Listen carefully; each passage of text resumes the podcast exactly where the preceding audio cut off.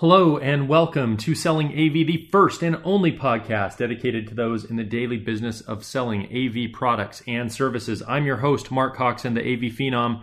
And before we get started with today's topic, let me tell you a little bit about our sponsor, Tascam. Tascam is a manufacturer of professional grade audio recording and playback gear. If you don't know about Tascam, you need to go over to tascam.com. All right, and with that, today's topic this year, I've been talking a little bit about topics that were crowdsourced for me on LinkedIn. And a lot of people were asking about, you know, how to work with consultants, how to approach consumerization, all of those things. And if you haven't listened to the last four or five episodes of Selling AV, those will get you caught up on that topic. Today, I wanted to talk a little bit about after you've created alignment um, and you've and you've uh, been able to speak intelligently to consumerization and why Pro AV may be a better choice you still may have a problem closing a sale. And there are a couple reasons that that could be. And I was reminded of this um, the other day. So if you get stuck um, talking to the decision maker and it seems like you're not getting anywhere, I want you to think about two different things. Um, the first one, a concept called like selling.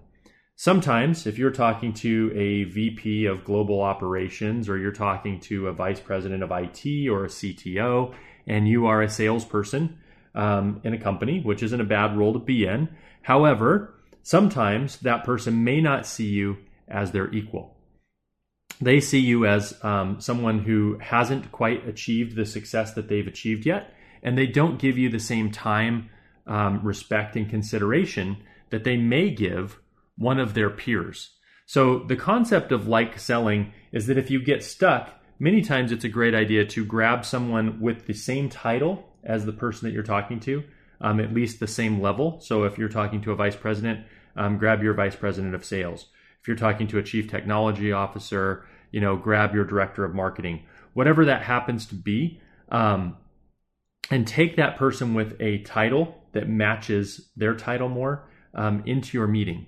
You may just find that having that extra clout in the room and having someone they see as a peer um, can help to gather more information, will help them reveal more about where the sale is at and why it is stuck, and maybe even help you close that sale by having them involved. It's it's something where we have to drop our ego as salespeople and say sometimes um, we need a little help, and that may be the perfect way to do it. So concept number one, like selling, and that may um, help you out. Concept number two, I was reminded of this week when I was listening to a vice president of uh, operations talk, and he was talking about um, rapport with salespeople. And he said, you know, if it's not there, maybe you should hand it off, um, not to force it. He said many times he's had people come in, um, talk to him about a product or service that he was really interested in, and sometimes they just don't click personally there's something there. It's not that the person did anything wrong. It's not that you've done anything wrong. It's just that maybe your personality, your sense of urgency, your energy, uh, your method of communication isn't one that's going to ever um, work well for you and that person. And sometimes we have to be, you know, brutally self-aware and make a call that maybe there's somebody else in the organization in our in a sales role that would be a better fit for this particular client and you do your company a solid by taking a step back and introducing him to someone who you think may be a better fit the situation and their personality. So, two ways to move a sale forward, maybe not the ways that you want to hear.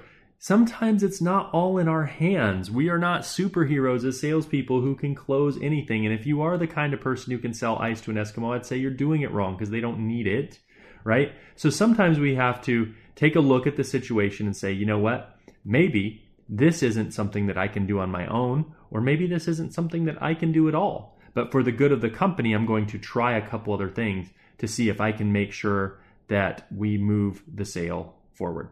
So this has been Mark Coxon with Selling AV. Think of it as your five minute sales manager, and you're welcome.